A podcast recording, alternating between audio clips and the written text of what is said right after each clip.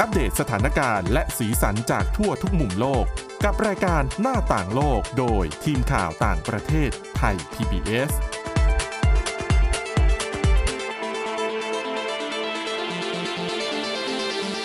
วัสดีค่ะ ต้อนรับเข้าสู่รายการหน้าต่างโลกนะคะ มาอัปเดตสถานการณ์แล้วก็สีสันจากทั่วทุกมุมโลกกับทีมข่าวต่างประเทศไทย PBS ค่ะ วันนี้กับคุณวินิษฐาจิตกรี แล้วก็ดิฉันทิพย์ตะวันธีระในยพงค์ค่ะ ค่ะวันนี้เรื่องแรกเราเริ่มกันที่เรื่องของการประชุม G20 เตรียมจัดขึ้นในเดือนหน้านะคะที่กรุงนิวเดลีของอินเดีย ก็ G20 ก็เป็นเป็นกลุ่มประเทศที่เป็นอุตสาหกรรมหลักของโลกอืมบวกกับกลุ่มประเทศที่เป็นเขตเศรษฐกิจขนาดใหญ่ค่ะก็อย่างปีที่แล้วที่ผ่านมา G20 ก็จัดขึ้นที่อินโดนีเซียค่ะที่เป็นเวทีที่สีจิ้นผิงอะไปเปิดตัวนะอ่าด้วยนะ เปิดตัวก่อนหลังโควิด -19 ใช่ใช่นอกนอกเหนือจากเอเปกบ้านเราอ๋ออ่า อ่าก็เป็นเวทีใหญ่แต่ตอนนั้นเนี่ย G20 ก็จริง ๆ เป็นเวทีที่คุยด้านเศรษฐกิจนะคะ ก็คนก็ให้ความสำคัญเรื่องของอะเปิดตัวสีหลังโควิด กับเรื่องเรื่องยูเครน รัสเซียยูเครนด้วย ประเด็นใหญ่เลย ใช่ แต่อาปีนี้ อินเดียเป็นเจ้าภาพอืมคนไม่คนไม่ได้สนใจประเด็นที่อินเดียจะชวนคุยนะ คนไม่สนใจเรื่องอะไรรู้ไหมคุณ ว่าอินเดียเนี่ยคือกรุงนิวเดลีเขาเตรียมนะคะ ที่จะกำจัดคือจะไม่ใช้กำจัดก็ไม่ได้ จัดการปัญหาสุนัขจรในเมืองหลวงมเพื่อต้อนรับ G20 อ๋อทำไมจะต้องถึงขนาดจัดการทำไมต้องถึงขนาดนั้นมันเยอะมากเลยเหรอเขาบอกมันเยอะมาก คือแล้วคือที่อินเดียเนี่ยเขาบอกว่าคนไม่ได้เลี้ยงสุนัขไปเป็นสัตว์ของตัวเองอะไม่คือคนไม่ได้เลี้ยงสุนัขเป็นสัตว์เลี้ยงอืมแต่มีสุนัขจรแล้วคนก็ไปเลี้ยงสุนัข จรใจดีเออเหมือนใช่ไหมเหมืออนย่างนั้นบ้านน่ะเราใช่ แต่คือเขาบอกว่ามันมีสุนัขจรเยอะมาก จนกลายเป็นปัญหาสังคม คือคนก็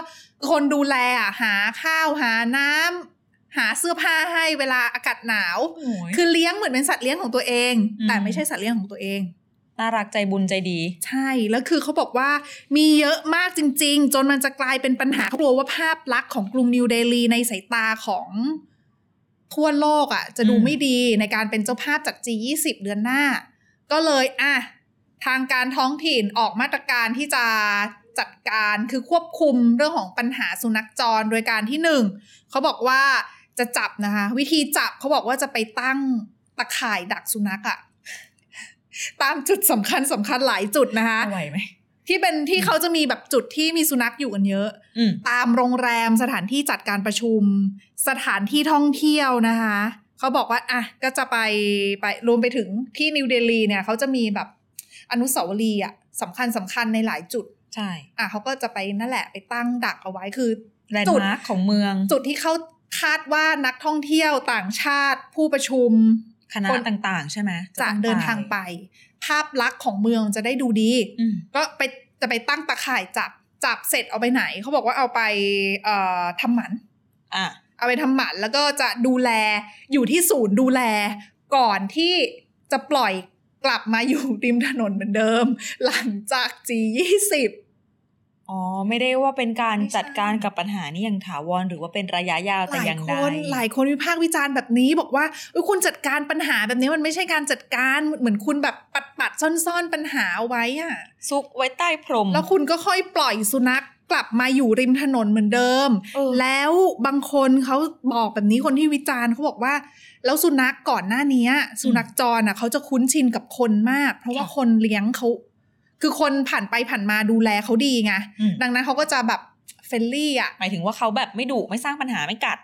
มีปัญหากัดอะมีแต่ว่าไม่เยอะอะคือไม่เยอะโดยเปรียบเทียบ เพราะว่าเขาจะค่อนข้างคุ้นกับคนอืมแต่เขาบอกว่าถ้าคุณไปจับสุนัข แล้วก็เอาเข้าไปทำหมันแล้วก็ขังเขาไว้เนี่ย แล้วก่อนที่จะปล่อยออกมาเนี่ย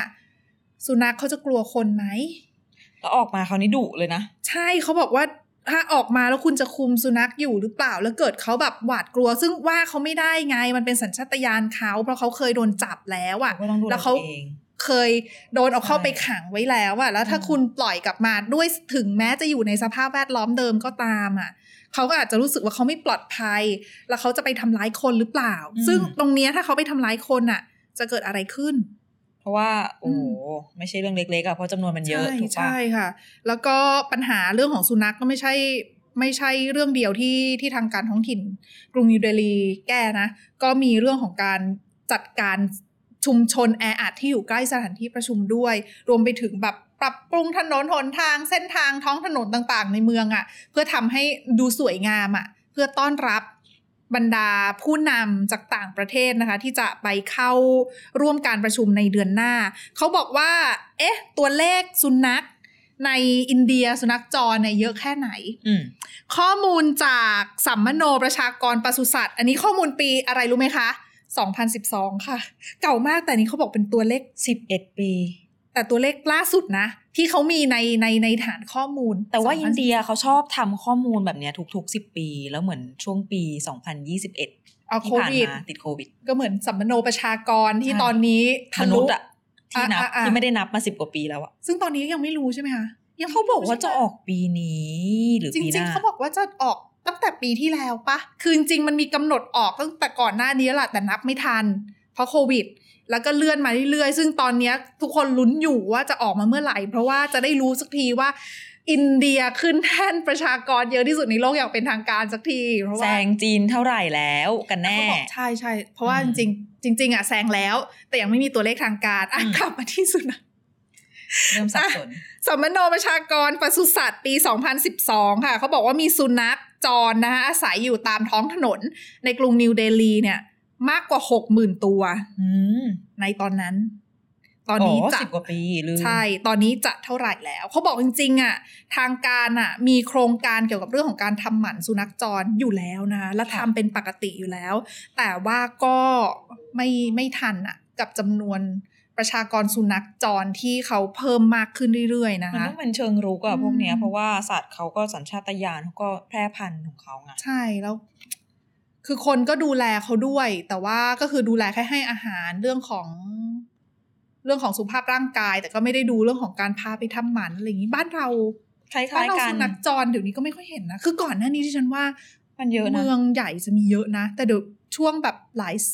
ประมาณสิบปีที่ผ่านมาดิฉันว่าเหมือนน้อยลงมาแต่โครงการของกทมก็ค่อนข้าง active นะ เท่าที่เห็นหมายถึงว่าอืมพูดถึงบ้านเรานะ ทั้งแบบอืมเรื่องของการฉีดวัคซีนพิษสุนัขบ้า หรือว่าทำหมัน เพราะมันก็คือการแก้ปัญหาต้นเหตุไงอืมแล้วอืมเขาบอกว่าอย่างอินเดียเนี่ยจะบอกว่าสุนัขเป็นคุ้นชิน คุ้นเคยกับมนุษย์ก็ไม่ใช่ซะทีเดียวเพราะเขาบอกว่ามีเคสที่สุนัขกัดเด็กตายก็มีเหมือนกันนะโอ้เออแล้วก็องค์การอนามัยโลกนะคะ ข้อมูลเขาบอกให้ฟังว่าในอินเดียเนี่ยแต่ละปีมีเกิดเหตุสุนัขกัดคนสิบเจ็ดล้านครั้งนะคะ แต่ว่าด้วยอัตราจำนวนประชากรก็เยอะขงขาก็เยใช่อะแล้วเขาบอกว่าตัวเลขผู้เสียชีวิตจากโรคพิษสุนัขบ้าอืมก็คืออาโดนใช่สุนัขกัดคือสุนัขที่ป่วยกัด แล้วก็คนเสียชีวิตเขาบอกต่อปีเนี่ยเกือบสองหมื่นคน โอ้ก็ถือเยอะว่าเยนะอะเออมันก็สะท้อนปัญหาที่เกิดตามมาจากปัญหาเรื่องของสุนัขจรที่ไม่ได้รับการแก้ไขอย่างเป็นจริงเป็นจังในอินเดียด้วยอืมอย่างหนึ่ง ก็อะครั้งนี้แทนที่จะถือโอกาส G20 จัดการปัญหาอย่างเป็นรูปธรรม ก็นึกว่าเออจัดการปัญหา ทีแรกคุณบอกว่าเป็นเรื่องการจัดการปัญหาเกี่ยวกับสุนัขเออนึกว่าจะแบบเป็นประเด็นการใช้ความรุนแรงแบบเขาเรียกอะไร ทารุณกรรมสัตว์หรือว่าอะไรที่มันแบบค่ะไม่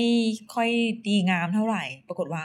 อันนี้ก็โอเคผิดพลาดดิฉันว่ามันก็โอเคนะ กับการที่จับเอาไปเอาไปทำหมันน่ะอะแต่ว่ากับการที่คุณขังแล้วคุณปล่อยกลับมาโดยที่คุณไม่ได้มีมาตรการอะไรรองรับหลังจากนั้นเนี่ย มันอาจจะทำให้เป็นปัญหาไงมันทำให้แปลกใจตรงที่ว่า แก้แล้วแต่ไม่แต่ไม่แก้สุดอะแก้เราไม่สุดแก้แล้วอะแต่ไม่แก้เอ๊ะอันนี้ประเทศอะไรนะอ๋ออินเดียฮะไอ้อะไรตามไม่ทันเรื่องขเลอยงแก้ปัญหาแบบไม่สุดนะอะเรื่องต่อไป ไปดูที่อินเดียเออไม่ใช่อินเดีย เรื่องของรัสเซีย ปัญหาสงคราม รัสเซียยูเครนยังคงยังคงเป็นปัญหาของโลกอะ่ะอืมคือสงครามไม่ได้จบอยู่แค่ประเทศที่เกิดสงครามนะ ผลกระทบมันกินวงกว้างกันไปหมด แล้วก็ในทุกๆด้านด้วยค่ะรวมไปถึงรัสเซียเองนะคะ ก็ได้รับผลกระทบจากสงครามด้วยนะคะ แต่ว่าวันนี้ที่เรามาพูดเนี่ย เราไม่ได้พูดเรื่องของเรื่องของความสูญเสียที่เกิดขึ้นอืมวันนี้เรามาพูดเรื่องของ การใส่ไอเดียการปลูกฝังความคิดที่เกิดขึ้นในประเทศรัสเซียเอง เพราะว่าล่าสุดนะคะทางการรัสเซียเนี่ยเขาออกมาประกาศเปิดตัวแบบเรียนประวัติศาสตร์ของประเทศเอาแบบนี้คุณวินิถ่ายยิ้มแล้วอะคือหลาย ๆ ประเทศเนี่ยเวลาเวลามีปัญหาหรือว่าอะไรอย่างเงี้ย หนังสือประวัติศาสตร์จะเป็นเป็นเรื่องแรก ๆ ที่เขาจะเขียนขึ้นมาว่าหลาย ๆ คนต้องไปดูว่า เขาจะเขียนประวัติศาสตร์ของเหตุการณ์ที่มันเกิดขึ้นบางช่วงที่อาจจะเป็นเหตุการณ์ที่ ยังมีการถกเถียงกันอยู่ว่ามันมันคืออะไรมันเป็นสิ่งดีไม่ดีใครผิดใครถูกเนี่ย อันนี้หลายคนก็จะสงสัยว่า เอ๊ะ อย่างสงครามโลกครั้งที่สองญี่ปุ่นจะเขียนตำราเรียนว่าอะไรนะ หรือว่าตำราเรียนที่เราเรียนเกี่ยวกับสงครามโลกครั้งที่สองเนี่ย เราก็จะเรียนในฐานะที่ที่ที่เป็นตำราเรียนที่อ้างอิงจากตะวันตกอะเออแต่ญี่ปุ่นเขาเรียนกันยังไงล่ะ ตะวันตกเป็นผู้ชนะนะเขาเขียนประวัติศาสตร์ยังไง ในกรณีนี้เช่นเดียวกันรัสเซียนะคะ แน่นอนว่าเห็นตรงกันแหละ ยกทัพบุกโจมตียูเครน แล้วเขามองภาพของการที่เขายกทัพบุกโจมตียูเครนในยยังไง อืมปัจจุบัน ประธานาธิบดีวลาดิเมียร์ปูตินก็มีการพูดอยู่ตลอดว่าปฏิบัติการเขาไม่ใช่การลุกรานทางทหาร เป็นปฏิบัติการพิเศษทางทหารที่เข้าไปปลดปล่อยคนในยูเครนอืมจากอะไรนะ นาซี จากลัทธินาซี อ่านะคะ และความเห็นแนวคิดแบบนั้นนี่แหละ ที่มันถูกหยิบใส่มาในแบบเรียนอ่าประวัติศาสตร์รัสเซียที่เพิ่งเปิดตัวไปนะคะ เขาบอกว่าแบบเรียนนี้ จะถูกนำมาใช้ในการเรียนการสอนเทอมที่ 2 ที่กำลังจะเริ่มขึ้นในวันที่ 1 กันยายนนี้ค่ะ สอนในชั้นเด็กเกรด 11 ก็คืออายุประมาณ 17 ปีวัยรุ่นมปลายถ้าเทียบกับบ้านเราเจ็ดแปดเก้า17ใช่ใช่มห้าประมณเขาคือมไฮห้สคูลใช่ไหมใช่ใช่คือถ้าเทียบกับวิธีการนับแบบของเราก็เกรดมหกก็ประถมเกรดเกรดเกรดหกเจ็ก็ดคือก็มหนึ่ปงหกใช่ไหมบ้านเรา ใช่ถูกไหมถ้าจะดิเทียบฉันกันน่ะเทียบแบบง่าย ๆ แบบนั้น แต่ดิฉันคิดว่าในแต่ละประเทศอะเกรดหกอาจจะไม่ใช่อืมปหกไงอ่าเออแต่นั่นแหละกลมๆเข้าไว้ก็ประมาณนั้นคือเกรด11อายุ17ปีก็มปลาย ประมาณมห้าค่ะก็นี่แหละเป็นแบบเรียนที่เขาเรียนกันนะคะ เขาบอกว่าใช้เวลาในการจัดทำแบบเรียนนี้เพียงแค่ไม่ถึง5เดือนจะถามอยู่ว่าสงครามเพิ่งเริ่มมาจนถึงตอนนี้ประมาณใช่เกือบๆ ปีครึ่ง คือเขาบอกว่าก่อนหน้านี้ทางรัฐบาลรัสเซียเองเนี่ยพยายามที่จะเขียนประวัติศาสตร์ แล้วก็ควบคุมในเรื่องของแบบเรียนประวัติศาสตร์ แนวคิดเกี่ยวกับประวัติศาสตร์อืมของรัสเซียที่อยู่ภายใต้วลาดิเมียร์ปูติน ให้เป็นไปในทาทิศทางเดียวกับที่เขาต้องการจะสื่อออกมา หมายถึงยังไงนะ ไม่ว่าจะเป็นเรื่องของกระแสชาตินิยม ความรักชาติ ไอเดียแบบปูติน เป็นยังไงกับเรื่องรัสเซีย ภายใต้ปูติน หมายถึงใช่ช่วงเวลาที่ปูตินเรืองอำนาจอยู่เงี้ยเหรอ คือเขาบอกว่ามีการควบคุมคือช่วงก่อนที่จะมีการก่อนที่รัสเซียจะอยู่ภายใต้การปกครองของปูตินเนี่ยอืมเขาอาจจะไม่ได้ไปแตะประวัติศาสตร์ช่วงนั้นสักเท่าไหร่อ๋อแต่โอเครัสเซียที่อยู่ภายใต้ปูตินแล้วเนี่ย ทางรัฐบาลทางหน่วยงานที่เกี่ยวข้องกับการออกแบบเรียน มีการพยายามที่จะ อันนี้คือตามสื่อบอกนะ คือพยายามที่จะเขียนให้มันไปในทิศทางเดียวกับที่เขามองว่าควรจะเป็นเข้าใจได้ อ่า นั่นแหละ แล้วก็เขาบอกว่าการการใช้แนวคิดอย่างเงี้ย ในการเขียนประวัติศาสตร์ ให้เด็กๆเรียนเนี่ยค่ะมันยิ่งรุนแรงมากขึ้น ในช่วงหลังจากที่รัสเซียบุกโจมตียูเครน อ่าอืมก็คือเป็นการใส่ไอเดียเรื่องที่ปูตินเคยพูดเอาไว้นั่นแหละ ตามสื่อเรื่องของการที่จะบอกว่าทำไมเราต้องบุกยูเครน เกิดอืมปัญหาอะไรขึ้นอธิบายเรื่องของความสำคัญต่างๆอะนะคะค่ะรวมไปถึงเขาบอกว่าหนังสืออะหน้าปกเป็นหน้าปกสะพานไครเมียเชื่อมกับไอ้นี่ด้วยนะสะพานรัสเซียเคิร์ชเหรอใช่ใช่ก็ถือว่าเป็นสัญลักษณ์เหมือนกัน โดย เขาบอกว่าหนังสือเล่มเนี้ยจะพูดตั้งแต่ ช่วงเวลาปี 1945 จนถึงศตวรรษที่ 21 ด้วยหลังสงครามโลกครั้งที่สองก็ไม่ช่วงสิไม่หลัง ปีนั้นคือปีที่สงครามสิ้นสุด ใช่อืมจริง ๆก็อ๋อใช่ใช่เพราะว่าสิ้นสุดสิงหา 1945อืมเขาบอกว่าเริ่มตั้งแต่ 1945 มันถึงศตวรรษที่ 21 เพราะว่าจริงๆปี 1945 ก็เป็นปีแบบชัยชนะของอะใช่อดีตสหภาพโซเวียตเหนือกองทัพนาซีเนาะ ใช่ค่ะ ก็นะคะก็ถือว่าเขาบอกว่า textbook ที่เขียนในแบบเรียนที่เขียนก็เป็นออกมาในลักษณะที่เขาเรียกว่าอะไรอะฉายให้เห็นภาพของกะมุมมองของรัฐ รัสเซีย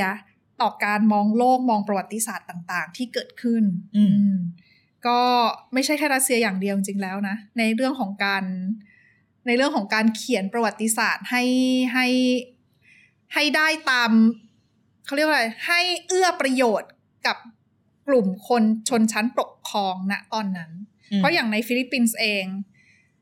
รัฐบาลชุดล่าสุดอย่างเฟอร์ดินานด์มาร์กอสจูเนียร์เองก็มาจากตระกูลมาร์กอสที่เป็นเป็นเผด็จการมาก่อน พ่อก็ถูกโค่นล้มโดยพลังของประชาชน อืม ก็คล้ายๆกันจริง ๆ อย่างที่คุณบอกแหละ มันก็เป็นวิธีที่เขาใช้กันทั่วโลก อืม ไม่ใช่แค่รัสเซียหรือฟิลิปปินส์ ก็มีกันทั่วอย่างฟิลิปปินส์เองก็มีเคสน่าสนใจค่ะจริง ๆ เหมือนกับว่า หนังสือเรียนประวัติศาสตร์เนี่ยมันสำคัญกว่าที่เราคิดไว้นะบางทีเราอาจจะมองข้ามไปด้วยความที่มันเป็นยุคดิจิทัลแล้วทุกอย่างเราเสพผ่านออนไลน์ ซึ่งอันนี้น่ากลัวกว่าหนังสือ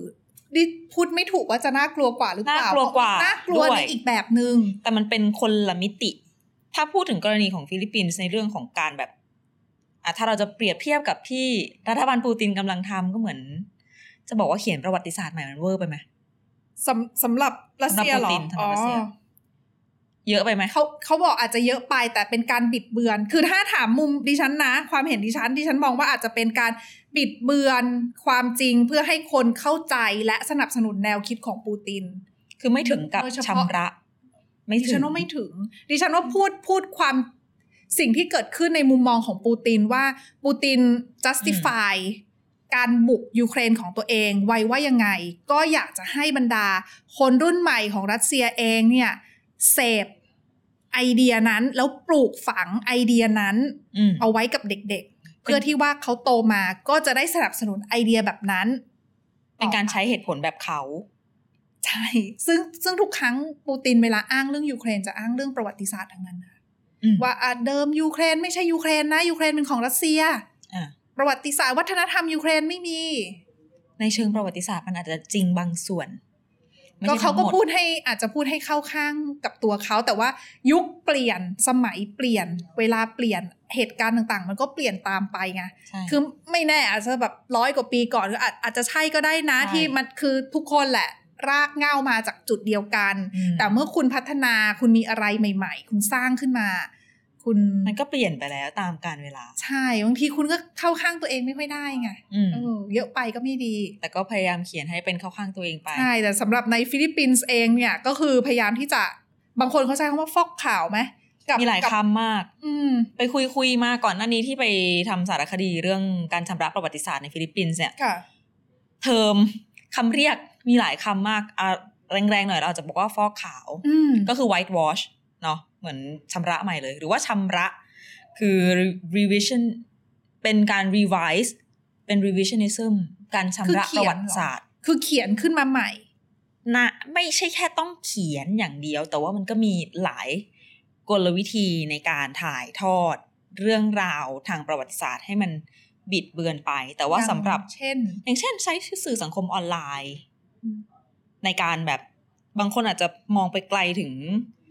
การสร้างข่าวปลอม เผยแพร่เป็น disinformation อะ